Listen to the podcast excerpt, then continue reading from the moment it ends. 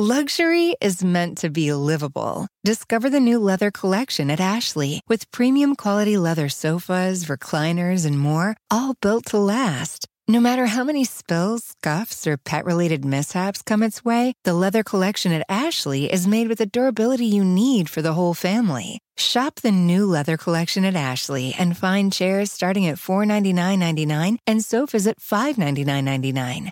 Ashley, for the love of home. The Supreme Court comes down with an enormous decision on LGBT issues. A black man is shot in Atlanta by police, and new violence breaks out, and a New York Times op ed says the quiet part out loud. I'm Ben Shapiro. This is The Ben Shapiro Show.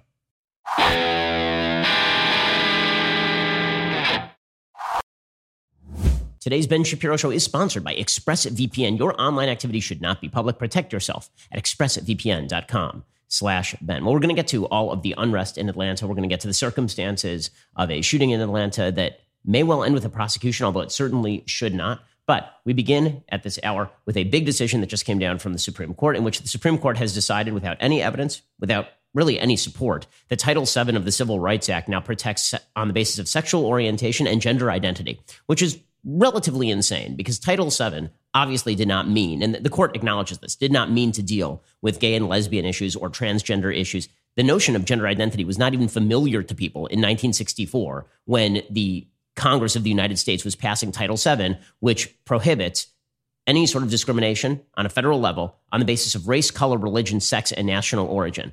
Now, the Supreme Court is making the absurd contention that Title VII of the Civil Rights Act prohibits discrimination on the basis of sexual orientation, which, by the way, people knew that folks were gay and lesbian in 1964. They did not include that in Title VII. Not only that, but Congress has repeatedly attempted to and failed to include sexual orientation in updates of Title VII. They failed because that's pretty controversial stuff. I mean, that's talking about, for example, you're a Catholic hospital, and now you are mandated to violate your own religious precepts in hiring gays and lesbians or transgender people. Right? This is something that the, the Democratic Party has been pushing for a very long time, but it's a controversial issue because it is not included in Title VII. Title VII was meant to say that if you are a woman, that you cannot be prohibited against on the sole basis that you are a woman. Not that you are a gay woman, for example. Not that you are a gay man, but on the basis that you are a man, you cannot be discriminated against. And on the basis that you are a woman, you cannot be discriminated against. Well, now the Supreme Court has gone back in time and magically correct, course corrected to include sexual orientation and transgender identity in federal civil rights legislation that obviously was not meant to be there. So now the idea is that if Bob walks into your place of employment tomorrow and you're a large company, you have over 50 employees. Bob walks into your place of employ tomorrow and he says, My name is Gene. I wish you to call me Gene. You say, Well, Bob, you know, that doesn't really fit your job description. And like, that's not something that we're ideologically okay with here. You're now in violation of federal civil rights law, right? That is the idea under this decision. Now, there may or may not be a, an exception for openly religious organizations. So, not Catholic hospitals, which do a secular business, or Catholic adoption agencies, which do a secular business, but you work for a church or you work for a Catholic school, right? That may be part of the job description is that you abide by Catholic doctrine or Catholic teachings. But for example, there are a lot of Catholic schools that have sort of religious studies in the morning and then they have secular studies in the afternoon. But they also do not want people in the afternoon courses who may not be Catholic, for example, to be openly violating certain religious precepts. And so they say, listen, we teach at the school that certain types of human activity are sinful and we don't want our teachers engaged in that. Theoretically, that could now be illegal. If you have a, a, if you're a religious person and you own a corporation you say listen people who work at my corporation i just don't want them participating in certain types of activity that i don't like. Well now that would be the basis for a lawsuit.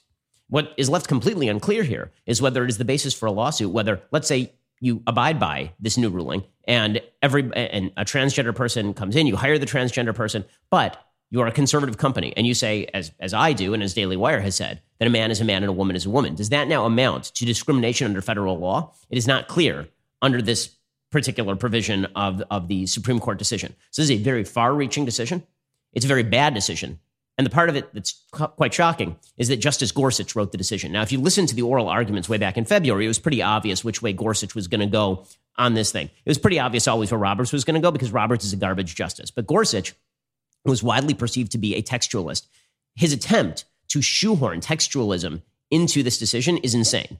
I mean, it's really wild because the fact is that what a textualist would do or an originalist is they would read the text of the of the statute and look at the meaning of the statute at the time and say what it meant or what it did not mean. They would not say, oh, yes, we've updated the wording now. So now it means something completely different than what it meant back in 1964. But that's exactly what Gorsuch does here.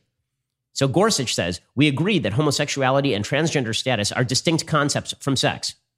Okay, that should be the end of the inquiry, right? Once you say that homosexuality and transgender status are not sex, right? That's a completely different concept. Then you have to make the argument that presumably the Civil Rights Act of 1964 talks about discrimination on the basis of sex, not on the basis of homosexuality or transgender status or sexual orientation or any of that. Right? But, says Gorsuch, as we've seen, discrimination based on homosexuality or transgender status necessarily entails discrimination based on sex. The first cannot happen without the second. Nor is there any such thing as a canon of donut holes in which Congress's failure to speak directly to a specific case that falls within a more general statutory rule creates a tacit exception. Okay, that's not true at all. Okay, if it is perfectly obvious that Congress has repeatedly attempted to fill a donut and that the donut has not been filled, then it's pretty obvious that Congress itself perceived that the donut had not been filled. In other words, it's not that Congress created this overarching penumbra and emanation that the Supreme Court was supposed to fill in. The idea instead was that Congress was being very specific about what it wished to prohibit. You have a job. All you know about the applicants is that one is a man and one is a woman. You cannot discriminate solely on the basis of sex, right? You cannot discriminate on the basis of sex in that decision. Now, as Justice Alito points out in his dissent, it doesn't make any logical sense what what uh, what Gorsuch and the majority do here, right? So Gorsuch says sexual harassment is conceptually distinct from sex discrimination, but it can fall within Title VII sweep. Would the employers have us reverse those cases on the theory that Congress could have spoken to those problems more specifically? Of course not. As enacted, Title VII prohibits all forms of discrimination because of sex, however they may manifest themselves, or whatever other labels might attach to them. So, in other words, what he is saying is that sexual orientation is covered by the prohibition to discriminate on the basis of sex because you couldn't be homosexual without being a member of the same sex as the person to whom you are engaging in sex. Right? So in other words, if a woman has sex with a man, then and is not fired, but a man has sex with a man and is fired, it is not sexual orientation that is the question, but the sex of the man. But as Justice Alito points out, that makes no sense because you could very easily have a policy that says a woman cannot have sex with a woman and a man cannot have sex with a man Again, by the way, this is not to make the case that people should not hire gay men or gay women. This is me talking about whether you are forced by law to hire people, right? Whether you are forced by law. That is a different question as to what I would do in a business circumstance. I'm sure there are people who are gay and lesbian who are working for my company right now. I don't care. And frankly, if somebody applied as a transgender person, I wouldn't care about that either. Okay, the reality is that I'll hire anybody of any time so long as they can do the job. I really don't care. But that is not the question here. The question is whether the federal government can compel businesses to violate freedom of association, to violate freedom of religious liberty, to violate freedom of speech. And you watch, this decision, ironically enough, will then be used as a social media club with which to beat everyone who says things like men and women exist. So, a decision which basically says that anything that manifests manhood or womanhood is now violative of federal law if you fire somebody on that basis or discriminate on that basis. That will be used as a cause by social media within the next six months. Watch to say that if you say a man is a man and a woman is a woman, you are now discriminating on the basis of transgender identity, which ironically enough is rejected by the court here. Because what the court is actually saying is that it is a discrimination against a man if you fire him on the basis of transgender identity. So a man comes in dressed as a woman, and you say to him, Well, you're not a woman, so I'm firing you. That is a discrimination based on sex according to the Supreme Court of the United States, okay, which overtly rejects, I mean, that, that implicitly and overtly rejects the idea that a man who comes in and says that he is a woman is actually a woman, right? Because then it wouldn't be discrimination on the basis of sex. It would be discrimination on the basis of something else. So, logically speaking, there are a lot of holes in this argument. As Alito makes clear in his dissent, it is unclear what the ramifications of the Supreme Court decision today are going to be. It really is not particularly clear. What is clear is that if you're a religious person in the United States and you own a company, then this is a very big problem for you. If you actually hope to use any sort of religious values, traditional religious values in your hiring, right? There, there was something called the Hobby Lobby case. It held that a closely held corporation like Hobby Lobby could not provide for abortion care in its health care coverage, right? So now, under under this Supreme Court decision, could a closely held religious corporation say, listen, we don't employ gays and lesbians because we're a religious Christian family and we don't want to do that? Or could they say, we don't want to employ people who are transgender because it violates our perspective on what males and females are? Right? All of that is left up in the air by this decision. Also left up in the air is what does discrimination constitute? So as I say, I'll hire anybody at my company But I will say on the air that a man is a man and a woman is a woman. Well, let's say I say that just around the office. Let's say I'm talking to some people around the office and I'm talking politics and I say a man is a man and a woman is a woman and a transgender person overhears that. Have I now created a discriminatory work environment? Utterly unclear from this decision. Utterly unclear from this decision. So the decision creates an enormous number of questions. It is legally ridiculous. Not only is it legally ridiculous, it does give the lie to the idea that conservatives can simply rely on these on the federal courts of the United States to protect them. And this has been one of the great lies that conservatives have pushed for years. All we need to do in Congress is give you tax cuts and judges, and then and then you should be happy with that. Okay, two of the judges who voted for this thing, two of the judges who voted for this very very bad decision on a legal basis, two of those judges are Republicans. Two of those were appointed by Republicans, Roberts and Gorsuch. Right, there are only four Democratic appointees who voted for this decision. This thing went 6 3. So once again, Republicans proving themselves incompetent at selecting Supreme Court judges. I'm old enough to remember when But Gorsuch was the big excuse for you have to back Trump because But Gorsuch. Gorsuch was the opinion writer in this particular case. By the way, worth noting, this is the same Supreme Court that has turned down multiple writs of certiorari. Writs of cert are, are applications for a Supreme Court case on the Second Amendment. So the Supreme Court will not decide. Basically, the Supreme Court has established a federal right for you to own a gun in your home, but the Supreme Court has not decided whether you can carry, whether you can have a gun at your business, and they've rejected every case on that basis. Second Amendment cases, they're rejecting right and left, but they certainly took up a case in which they basically established that if you fire somebody on the basis of your own religious conviction and you're not an overtly religious organization, then you can be federally sued under the Federal Civil Rights Act of 1964 without any additional legislation, even though it is clear to everyone, right, left, and center, that the 64 Civil Rights Act did not cover this sort of activity. It obviously did not. Okay, like th- this is perfectly clear. Gorsuch admits as much. He just expands it. Okay, that's bad law, and it's once again proof that if you're relying on judges to save you from the from the elements of the left, good, good luck. Good luck. It ain't going to happen. Okay, we're going to get to the complete breakdown of law and order in the United States in just one moment. First, Let's talk about something brighter the possibility of investing in cool companies. Imagine having a convenient tabletop device that gives complete lab grade blood count results in minutes with nothing but a small prick and two drops of blood. No more having to draw vials of blood only to wait days for critical test results. This is the future of blood testing. There's a company called Sight that has announced that it is here. You could invest in Sight Diagnostics in the future of easier, faster blood testing at ourcrowd.com. This is what ourcrowd.com does. They spot awesome up and coming companies, and they allow you to invest really early in those companies. OurCrowd's crowdsourced investing platform gives accredited investors access to early stage funding rounds in some of the most promising companies around the world. They help you invest before the companies go public, like they have with a company called Beyond Meat. They've also invested in almost 200 companies to date. OurCrowd backed companies have been bought by Nike, Oracle, Uber, Comcast, Intel, Snap, and more. Getting in on the ground floor when you're an investor is a boon.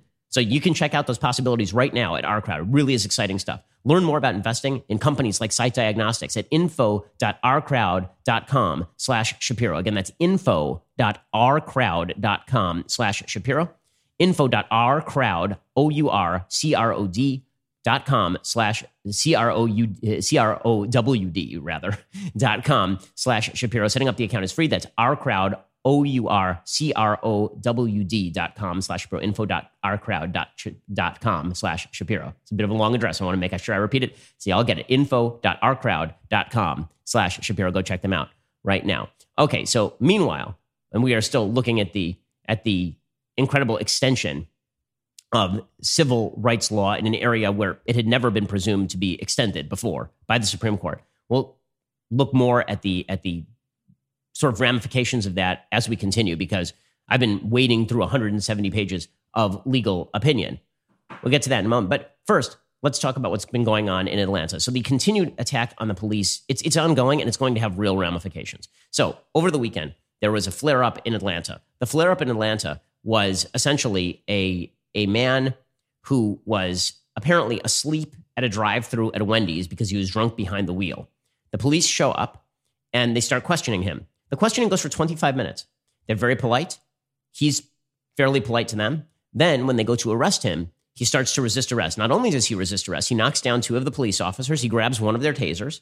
And then, he, as he's running away from the officers, he turns around and points the officer's taser at the officer and attempts to fire it at the officer, at which point the officer shoots him dead.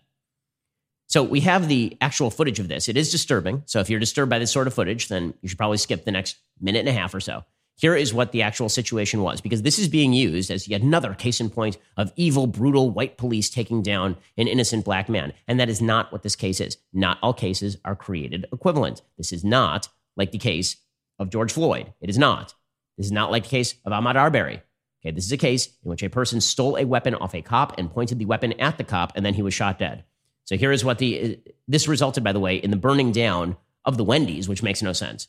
It's not the Wendy's fault. By the way, it was a white chick apparently who burned down the Wendy's. We'll get to that in a second. But the here was the actual footage, and it's important to analyze these situations because the headlines that came from the media were just a lie, like an overt lie. There were headlines from the media that said things like "unarmed black man shot by police." He was not unarmed. He was literally holding the taser and pointing it at the officer at the time. Okay, here is what the footage looked like, and I'll narrate it for people who can't actually see it. Tell me, I wasn't here, so can you tell me what uh, what happened before we got here?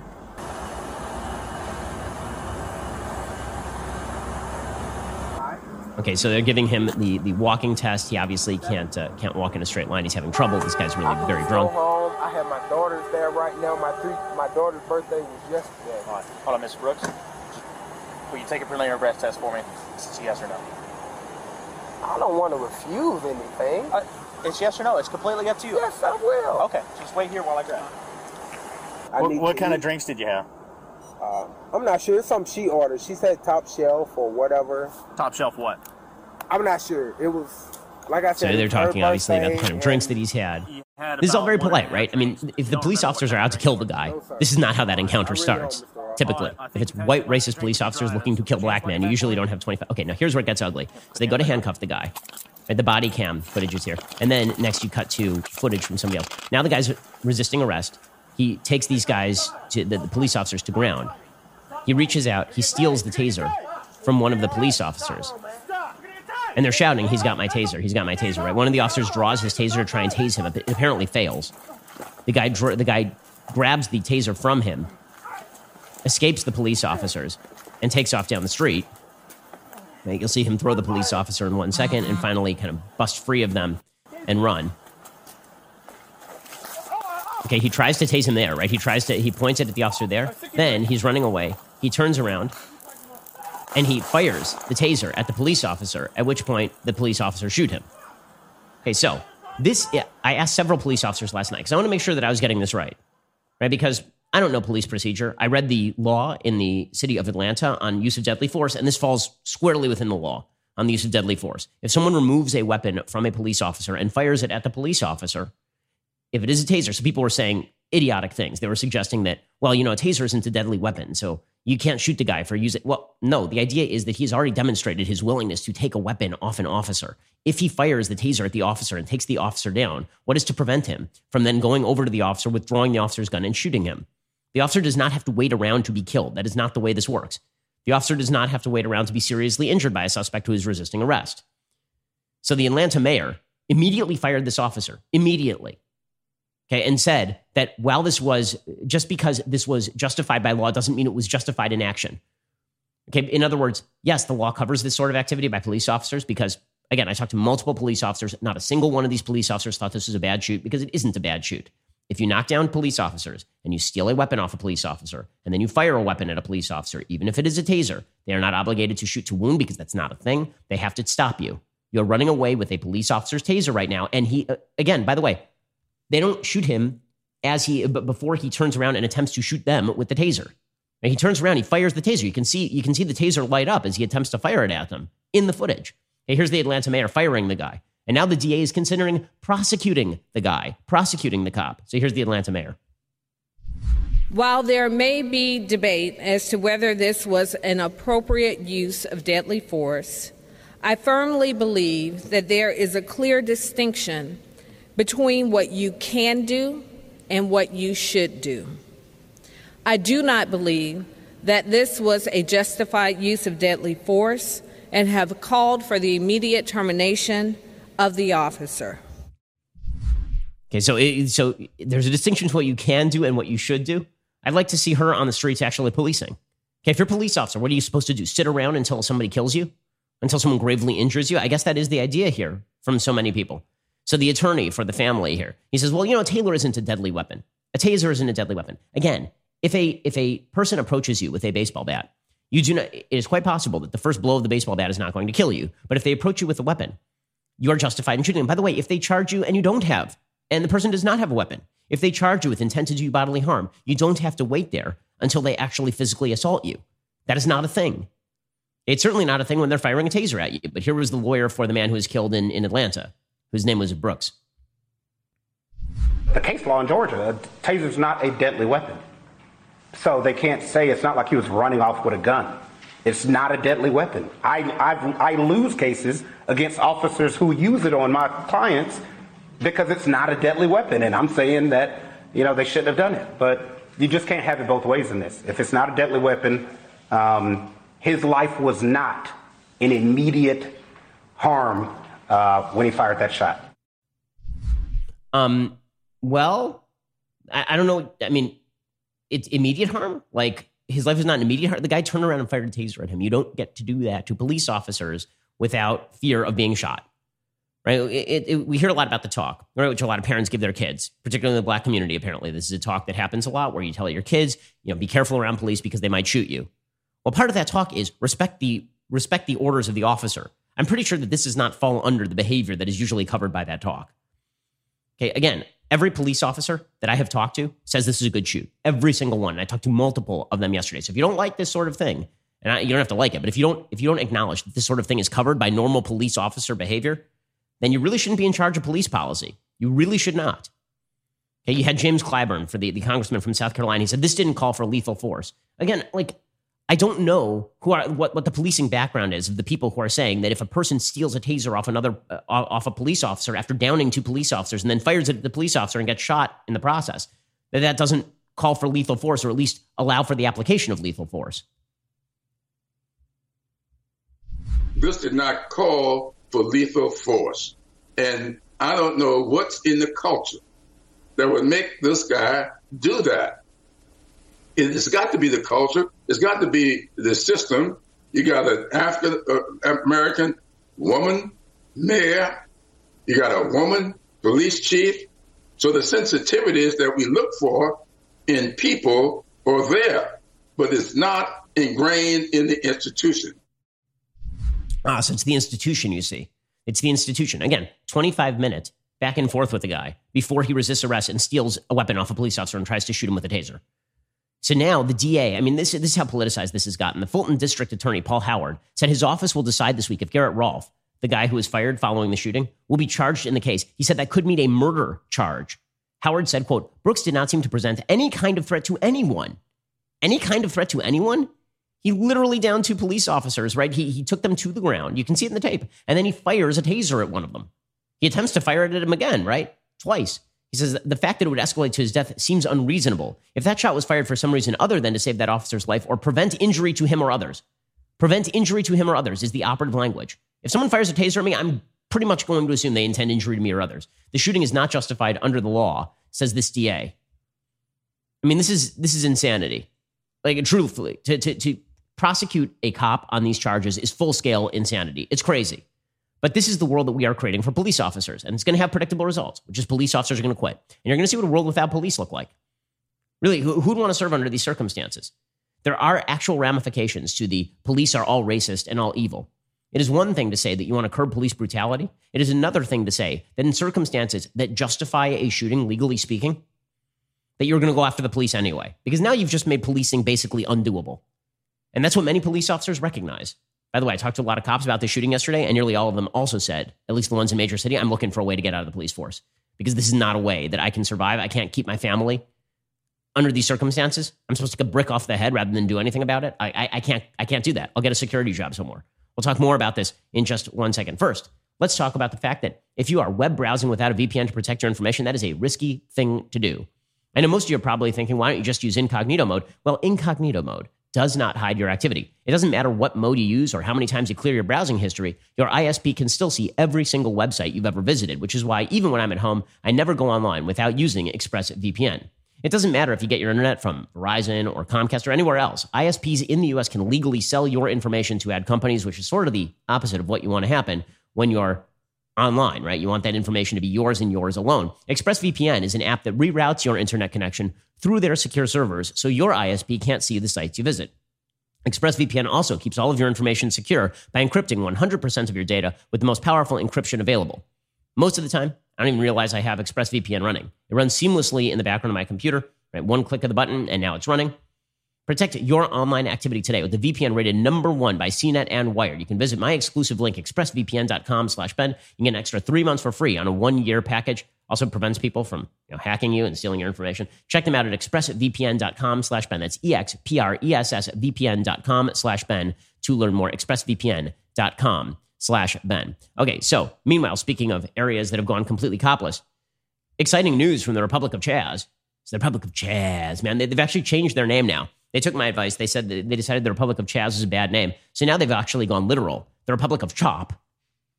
The Capitol Hill organized protest. That is what they're calling themselves. Chop. So it's good. When they bring the guillotines out, at least they'll, they'll have advance noticed everybody.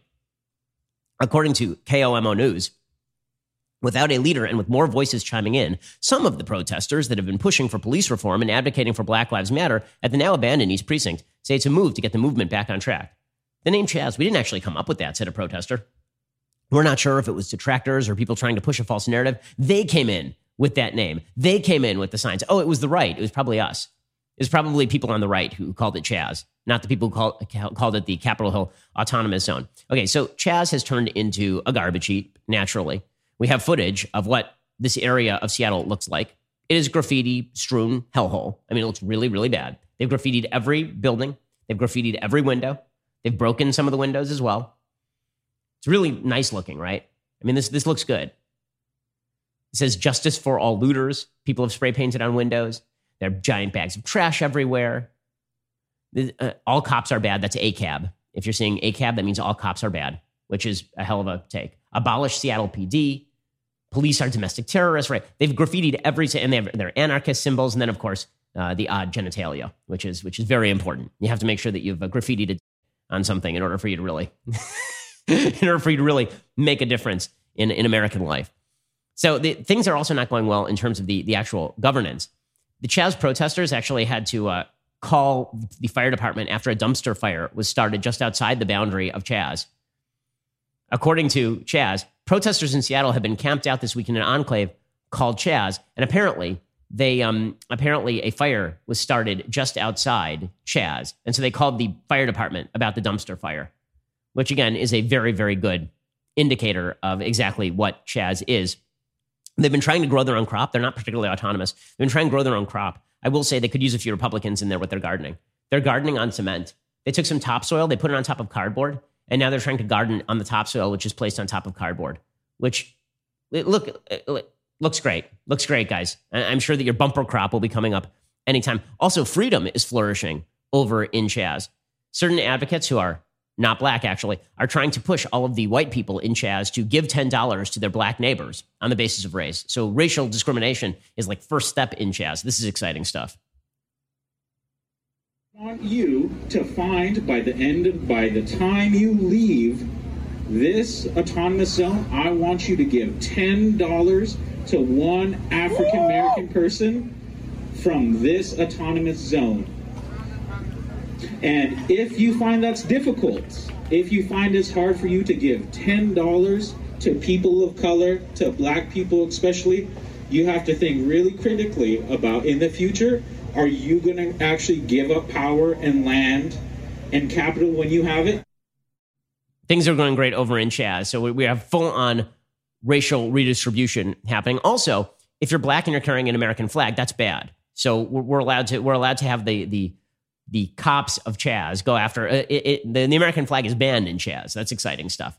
Andy, our friend Andy Ngo, who, who, reports from these sorts of situations, there's a black guy who's walking through Chaz carrying an American flag, and people tried to steal the flag from him, which of course things are going great over there.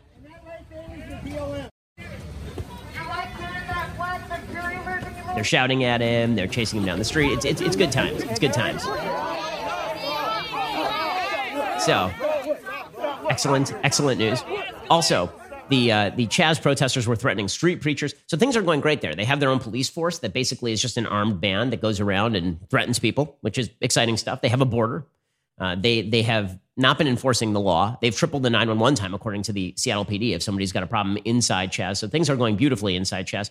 Meanwhile, Over in Portland, protesters shut down the street again because Portland has been again one of these cities that has been left to the tender mercies of Antifa. The point in all this is that when you chase away the cops and when you tell them they can't do their jobs, things get worse. They do not get better. And they get they get worse particularly in high crime communities. I'm going to bring you the evidence of that in just one second because as we hear defund the police from all the morons, as we hear get rid of the police, abolish the police from all the idiots, recognize that has real world ramifications for an enormous number of actual human beings. We're going to get to that in just one second. First, let's talk about how you make your business better. I'm talking about NetSuite by Oracle. It's the world's number one cloud business system. Listen, you need to be on top of your data, particularly these days in a volatile business climate finance, HR, inventory, e commerce, everything you need all in one place to save time, money, headaches. Whether you're doing a million or hundreds of millions in sales, NetSuite will give you visibility and control so you can manage every penny with precision. Join over 20,000 companies who trust NetSuite to go faster with confidence. NetSuite has surveyed hundreds of business leaders, assembled a playbook of the top strategies they are using as America reopens for business.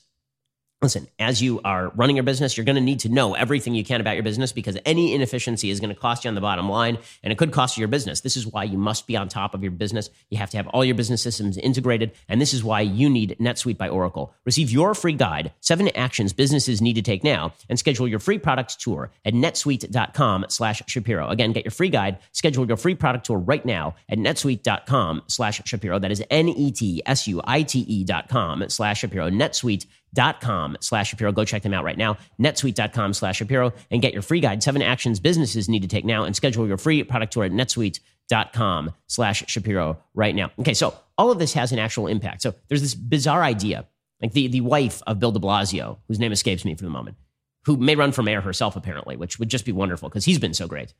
She said that she looks forward to a New York without police that would actually be some sort of paradise she actually said she suggested it would be nirvana. It would be nirvana without police. Well, what happens to towns without police? Well, Roland Fryer and researchers at Harvard University have just come out with a study. And here's what they found. They found that after federal investigations against police officers in areas with a disputed attack, so for example, Ferguson, what they saw is that after federal investigations and heavy media exposure, you know what cops do? They stop policing because they recognize that they are now on the chopping block. So this is not an excuse for police brutality, but it is to recognize that when you sic the entire media establishment and law enforcement establishment on itself, and when instead of being deliberate in how you attempt to change policy, you with a blunderbuss basically fire at police officers and say that all police are racist, ACAB, all police are bad. When you do that from a public policy level, what you end up doing is telling the police not to do the policing. And then what happens? Crime rises dramatically. So, according to this new study from Roland Fryer, for investigations that were preceded by a viral incident of deadly force, Baltimore, Chicago, Cincinnati, Riverside, and Ferguson, there's a marked increase in both homicide and total crime. The cumulative amount of crime that we estimate due to pattern or practice investigations in the two years after the announcement for this sample is 21.10 per 100,000 for homicides and 1,191.77 per 100,000 for felony total crime. Put plainly, the casual, the causal effects of the investigations in these five cities, triggered mainly by the deaths of Freddie Gray, Laquan McDonald, Timothy Thomas, Tyisha Miller, and Michael Brown at the hands of police, has resulted in 893 more homicides than would have been expected with no investigation, and more than 33,472 additional felony crimes relative to synthetic control cities. So, in other words, 900 more people died because you decided that you're going to go after police departments in all of these areas. By the way, predominantly minority police departments in the case of Baltimore. To get a sense of how large this number is, again, this is a study from Roland Fryer and other researchers at Harvard. The average number of fatal shootings of African Americans by police officers in Baltimore, Chicago, Cincinnati, Riverside, and St. Louis per year is 12. Thus, even if investigations cured these cities of all future civilian casualties at the hands of police, it would take approximately 75 years to break even. Our estimates suggest that investigating police departments after viral incidents of police violence is responsible for approximately 450 excess homicides per year. This is two times the loss of life in the line of duty for U.S. military in a year, 12.6 times the annual loss of life due to school shootings, and three times the loss of life due to lynchings between 1882 and 1901, the most gruesome years.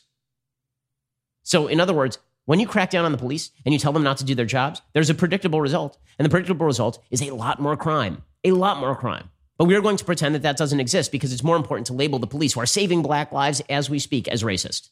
Very, very important stuff. This is how you end up with a column by uh, Mariame Kaba, organizer against criminalization in the New York Times. Remember that time when the New York Times said it wasn't going to run op eds that were poorly thought out in the wake of Tom Cotton?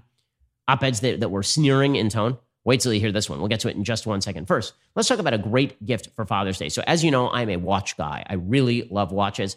And I like giving watches to my friends and family, birthdays and anniversaries, and Father's Day is a great opportunity to give your dad a great watch. But you don't want to break the bank. You don't want to spend thousands of dollars on a watch. Instead, go check out Vincero watches. These are watches I love to wear, and I'm a luxury watch guy. My listeners already know that Vincero creates the most incredible looking watches at an amazing price point.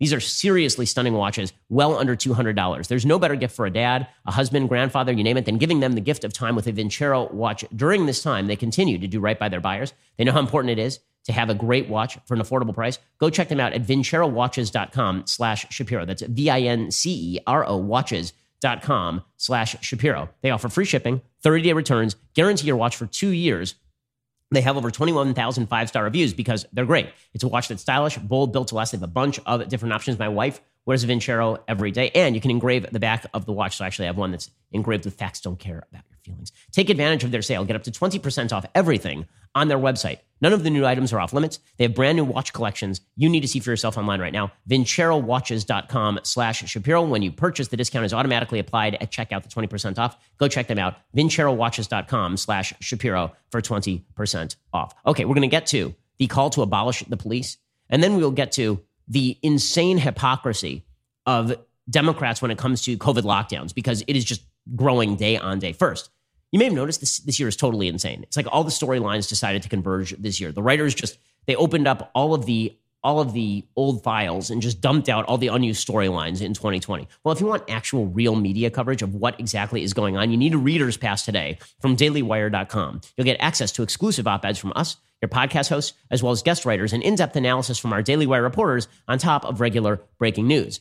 This membership tier is already a bargain at three bucks a month, but if you join today, you get your first month for 99 cents. You also get access to our mobile app and receive push notifications for breaking news and special content, as well as joining the community of Daily Wire members who are actively commenting and discussing our content with each other.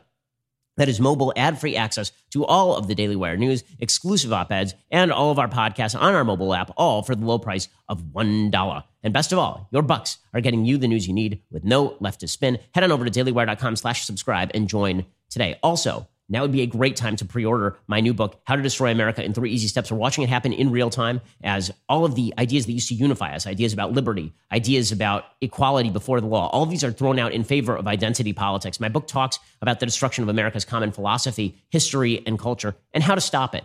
Really, it's a counter argument to the 1619 Project. It's a counter argument to the identity politics of the of the left and the socialist politics of Bernie Sanders. I think it's a really important book, and I think you'll really get a lot from it. Go check it out today. How to Destroy America in Three Easy Steps. You can pre-order at dailywire.com slash Ben. Again, that's dailywire.com slash Ben to get my brand new book comes out July 21st. You can pre-order it now. dailywire.com slash Ben. You're listening to the, the largest, fastest growing conservative podcast and radio show in the nation.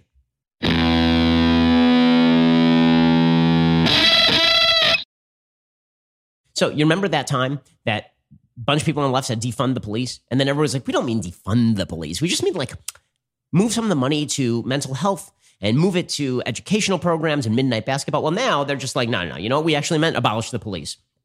Miriam Kaba, organizer against criminalization, has a piece in the New York Times titled, Yes, we mean literally abolish the police because reform won't happen. By the way, this is not a rare perspective. Ilhan Omar has said the same thing. Ilhan Omar, the congresswoman from Minnesota, she said it's time to abolish the police department because you cannot reform a rotten department. Here was Congresswoman Omar a new way forward can't be uh, put in place if we have a department that is having a crisis of credibility, if we have a department that's led by a chief who's suited for racism, if we have a department that hasn't um, solved homicide, half of the homicides in Minneapolis Police Department go unsolved. There have been cases where they've destroyed rape kits. Uh, and so you can't really reform um, a department that, that is rotten to, to the root. What you can do is rebuild. Okay, so that's exciting stuff. We can rebuild the police department, but how the hell are you going to rebuild the police department while you're telling everybody that if they defend themselves, you're going to prosecute them? Which is essentially what major police departments around the United States are now telling people. What they actually want to do is abolish it. So Miriam Kaba, she writes, Congressional Democrats want to make it easier to identify and prosecute police misconduct. Joe Biden wants to give police departments $300 million. But efforts to solve police violence through liberal reforms like these have failed for nearly a century. enough. We can't reform the police. The only way to diminish police violence is to reduce contact between the public and the police. By the way, she's right about that. The way to diminish police violence is to reduce contact between the public and police. There are two ways to go about that. One is to reduce the police, which results in an increase in crime. The other is to increase the police and reduce the crime rate. Because it turns out you don't have as many encounters with the cops when you're not actually committing a crime. The cops are there to police crime. They're not there to just screw you screw with you because of your race, contrary to popular perception. According to this, this idiot person, there's not a single era in US history in which the police were not a force of violence against black people. Policing in the South emerged from the slave patrols in the 1700s and 1800s that caught and returned runaway slaves. In the North, the first few municipal police departments in the mid 1800s helped quash labor strikes and riots against the rich. Everywhere, they've suppressed marginalized populations to protect the status quo. Well, I mean, first of all, just because police departments did very bad things in, you know, 1700 does not mean that they are doing very bad things in 2020, like saving black lives. That's not a bad thing. And they are doing it every single day in black communities all over the United States, as that Harvard study that I just said to you suggests. But the idea here from this woman is that anytime you see a police officer pressing his knee into a black man's neck until he dies, that is the logical result of policing in America. Now, again, you're going to have to explain to me how that's the logical result of policing in America when removing the police results in literally an exponential increase in murder in the black community? How is that? So, according to this woman, the idea is that police officers don't do what you think they do. They spend most of their time responding to noise complaints, issuing parking and traffic citations, dealing with other non criminal issues. We've been taught to think they catch the bad guys, chase bank robbers, find serial killers. But that's a myth. The vast majority of police officers make one felony arrest a year. If they make two, they're cop of the month. Well, yes, because having police in communities actually means that you're stopping the crime before it occurs. Right? That is why you have to look at excess deaths. It's not as though there's a certain number of murders and then the police ferret out the murderers and that's how you stop this thing. Police, if, if, if police are in a particular area, people don't murder people as much in that area because they are afraid of getting caught. But apparently, abolishing the police is going to be better for black Americans. They say police officers break rules all the time. And because police officers break rules all the time, that means that reform will be completely a failure. My favorite part of this article is where this particular columnist suggests that you don't need police officers to investigate rape. Quote, what about rape? The current approach hasn't ended it. In fact, most rapists never see the inside of a courtroom. Two thirds of people who experience sexual violence never report it to anyone. Those who file police reports are often dissatisfied with the response. Okay, you have still not suggested an actual way that you're going to police rape in the absence of the police. You've just said the police are not good enough at policing rape. But saying the quiet part out loud, I mean, I'm all for it, honestly. Like, you want to say the quiet part out loud? Please, please continue. Please go for it. The, the policies that are being pushed by Democrats here are, in the end, it really is not a policy. It is just a message. And the message is that racism and bigotry are baked into our institutions. That is the case that Mitch Landrieu, the, uh, the mayor of New Orleans, uh, has, has suggested. He says racism is baked into our institutions, says Mitch Landrieu. It is clear that white people in America don't have a real understanding or don't really believe that racism is institutionalized. And when they hear it, they don't particularly understand what it is. They think that we're calling every white person in America racist, and it, it's the exact opposite. It's biases that are baked into the institutions that, when applied, equally and unequally, have a disparate impact on African Americans. African Americans, on the other hand, understand clearly what institutional racism is. Okay, so this is the, this is the narrative, right? The, by the way, so does Mitch Landrieu understand institutional racism because he's whiter? He's as white as the day is long. Apparently, he doesn't understand institutional racism. So it's all about the narrative. It's all about the narrative. And here's the thing: the narrative has no limits because once you suggest that Western civilization and its institutions are shot through with racism and evil, there is no end to the iconoclasm. There's no end to the statues you want to tear down. Over in, in Britain, thanks to these protests, they're trying to remove the statue of Winston Churchill from the public gaze. Right? The guy who saved Britain during World War II. They want to remove his statue. All of these losers who live in their mother's basements and who feel very righteous when they tweet things on Twitter and then spray paint statues and couldn't hold a candle to anything that Winston Churchill ever accomplished in his life now want to tear down a Winston Churchill statue to feel good about themselves. Very important stuff. We're really doing important things. Right? We're doing important things like taking down Gone with the Wind from HBO Max. That was very important the the HBO executive said they didn't have a shred, not a shred of worry or regret about taking down the Gone with the Wind, uh, taking down Gone with the Wind. Not at all. No censorship, taking it down. Not not not a shred of regret. There, there are episodes of It's Always Sunny in Philadelphia that have been removed from Netflix because they deleted episodes featuring characters in blackface because all the jokes must be removed. It's very important. You guys are doing important work. You're ending racism. It's really, really important. Kyrie Irving over in the NBA is saying that he doesn't want the NBA players to play because of systematic racism in the NBA. In the NBA, which is, last I checked, what, 85% black? There's systemic racism in the NBA. According to Kyrie Irving, he said, I don't support going into Orlando. I'm not with the systemic racism and the BS. Something smells a little fishy. Makes perfect sense. Makes perfect sense. So what you should do is you should deprive all of the NBA players of the ability to play this year and make any money. That, that may, to end systemic racism makes perfect perfect sense. It's all uh, at this point we have we have reached beyond anything remotely resembling an actual agenda, and we've gone straight to the virtue signaling. My favorite virtue signaling piece of the week, by the way, was a piece from the Washington Monthly from Elizabeth Austin. It begins like this: I threw away my copy of Gone with the Wind. It wasn't easy. The book spent a couple of weeks sitting recycling adjacent before I came up with the will to toss it into the bin. I held it in my hands one last time and I kissed the title page where my father had inscribed to Beth, Christmas 1975. And then I dropped it in the garbage. So you're throwing away that your dad, a book that your dad inscribed to you that is a classic of American literature with all of its flaws and representing a very flawed perspective, throwing away the book. Obviously, book burning is the solution, guys. The virtue signaling is very strong. You want a virtue signal? You can also apparently you know, just go to other people's houses. And if they have a flag that has a thin blue line that, that pays homage to police, going to somebody's house and removing the flags, that's always a very good look as well. Uh, there's footage of that going around over this weekend. Does any of this have to do with stopping police brutality or helping black Americans? Obviously, the answer is no. The answer is obviously no. It's all about, uh, so much of this is about white people feeling good about themselves. Seriously, like an enormous amount of this. By the way, including in Atlanta, where apparently that Wendy's that was set on fire was set on fire by a white girl. And there was footage of, there was actually a black guy taking footage of her saying, This isn't us. This is this white girl over here who's burning down the Wendy's. So much of this is driven by loser white radical leftists who have taken a legitimate cause against police brutality and then perverted it to their own end so they can feel good about themselves. Is it really well done stuff? Really, really well done. Okay, meanwhile, the COVID 19 hypocrisy continues apace. It is unbelievable. The sort of gaslighting that is going on right now is firmly, I mean, completely and completely insane. Completely crazy. Okay, so over the weekend, there was a Black Trans Lives Matter protest because apparently it's not just black lives that are an existential threat in the United States, it's black trans lives specifically that are under existential threat. And there were pictures from the footage from the, the BLM protest. I mean, this thing was massive. You're talking about like tens of thousands of people out in the streets right next to each other, no masks or anything. And here's how the news covered it. So the media headlines well, yeah, I mean, here's the footage. You can see the footage. It's crazy. That's an enormous, enormous crowd of people. You see a lot of social distancing there, do you? I'm not seeing a ton of it. Okay, so people basically, here's what's happening right now. A lot of people are very bored. Honestly, like some people are legitimately interested in the cause, and a lot of people are very bored and they get points for virtue signaling. So NBC News put out these headlines less than an hour apart. First headline Rally for Black Trans Lives draws packed crowd to Brooklyn Museum Plaza. Less than an hour later, NBC News President Trump plans to rally his supporters next Saturday for the first time since most of the country was shuttered by coronavirus. But health experts are questioning that decision.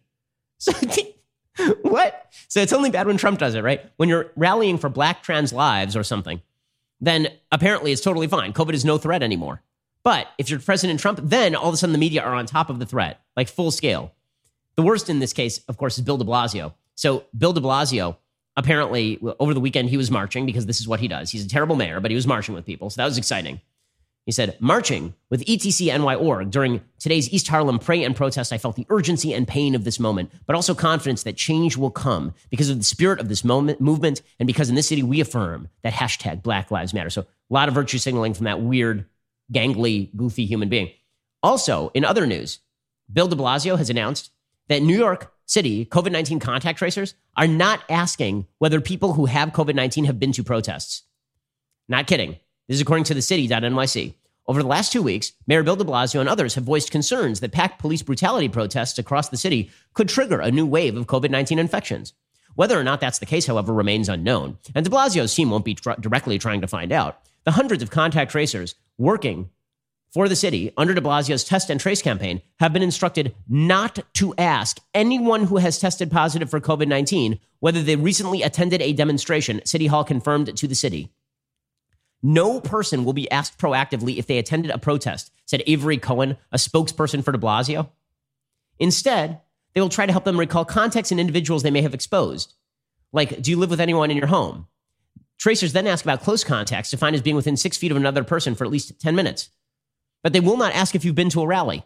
Because what they don't want is the headline, obviously, that the rallies that de Blasio and Cuomo and the rest of the left have been promoting are actually like dead center for what is promoting COVID 19 at this point. And you're starting to see all these headlines about COVID 19 reemerging in major metropolitan areas. Be like, oh my God, how is this happening? Well, let's see. Most of these states reopened like beginning of May. It is now middle of June. So, hmm, what could have happened like two weeks ago?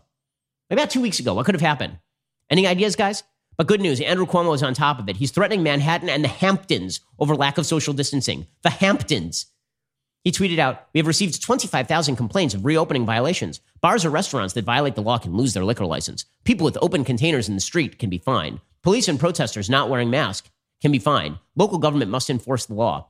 Weird because he didn't have anything to say about the protesters for like five seconds. Also, he says the violation complaints are predominantly from Manhattan and the Hamptons. Lots of violations of social distancing, parties in the streets, restaurants and bars ignoring laws. Enforce the law or there will be state action. Um, I, I noticed you have a few rallies, like right here around like this part of your face, right here. There's some rallies, like just right over here, like mainly all over this area. There's a lot of rallies happening there. Andrew Muriel Bowser in DC doing the same thing. She is saying that the increase in COVID that could hit Washington DC is due to reopening. It's not due to the fact that there were tens of thousands of people marching through DC on her watch while she was painting Black Lives Matter on the street in giant yellow paint. Here she was yesterday. I think it's important, though, um, that we not just look to protest as a reason why we might be seeing spikes across the country. Um, because uh, before these protests, we were seeing spikes. I think at least 14 states that reopened early or that where we saw a lot of gatherings around Memorial Day are reporting spikes. So the reopening of America, in some cases early, has already generated increases in cases. Guy, guys, Memorial Day was Monday, May 25th. Okay, that was Monday, May 25th. The, the, the, rally started on that Thursday, on that Wednesday and that Thursday. So um, it's going to be real hard to separate that out. But I'm noticing a bit of a narrative here. And then you wonder why people don't take our public health officials seriously or our public officials seriously. All legitimacy has been lost here, and it should be lost because they're a joke. De Blasio's a joke, Bowser's a joke, Cuomo's a joke. It's all it's all a sick joke. Alrighty. We'll be back here later today to two additional hours of content. Otherwise, we'll see you here tomorrow. I'm Ben Shapiro. This is the Ben Shapiro Show. If you enjoyed this episode, don't forget to subscribe. And if you want to help spread the word, please give us a five star review and tell your friends to subscribe too. We're available on Apple Podcasts, Spotify, and wherever you listen to podcasts. Also, be sure to check out the other Daily Wire podcasts, including The Andrew Klavan Show, The Michael Knowles Show, and The Matt Walsh Show. Thanks for listening. The Ben Shapiro Show is produced by Colton Haas, executive producer Jeremy Boring, supervising producer Mathis Glover and Robert Sterling, assistant director Pavel Lydowski, technical producer Austin Stevens, playback and media operated by Nick Sheehan, associate producer Katie Swinnerton, edited by Adam Sajevic. Audio is mixed by Mike Coromina. Hair and makeup is by Nika Geneva. The Ben Shapiro Show is a Daily Wire production. Copyright Daily Wire 2020. Released criminals reoffend, statue topplers can't tell you about the historical figures they're erasing, and celebrities have had enough. Check it out on The Michael Knowles Show.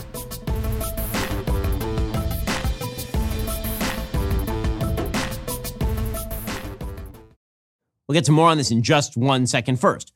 Pure Talk believes in American values, and that free should mean, you know, like free. So when you switch to Pure Talk today, you'll get a free Samsung 5G smartphone. There's no four line requirement, no activation fee, just a free Samsung that's built to last with a rugged screen, quick charging battery, and top tier data security. Qualifying plans start at just 35 bucks a month for unlimited talk, text, 15 gigs of data, and a mobile hotspot. Pure Talk gives you phenomenal coverage on America's most dependable 5G network.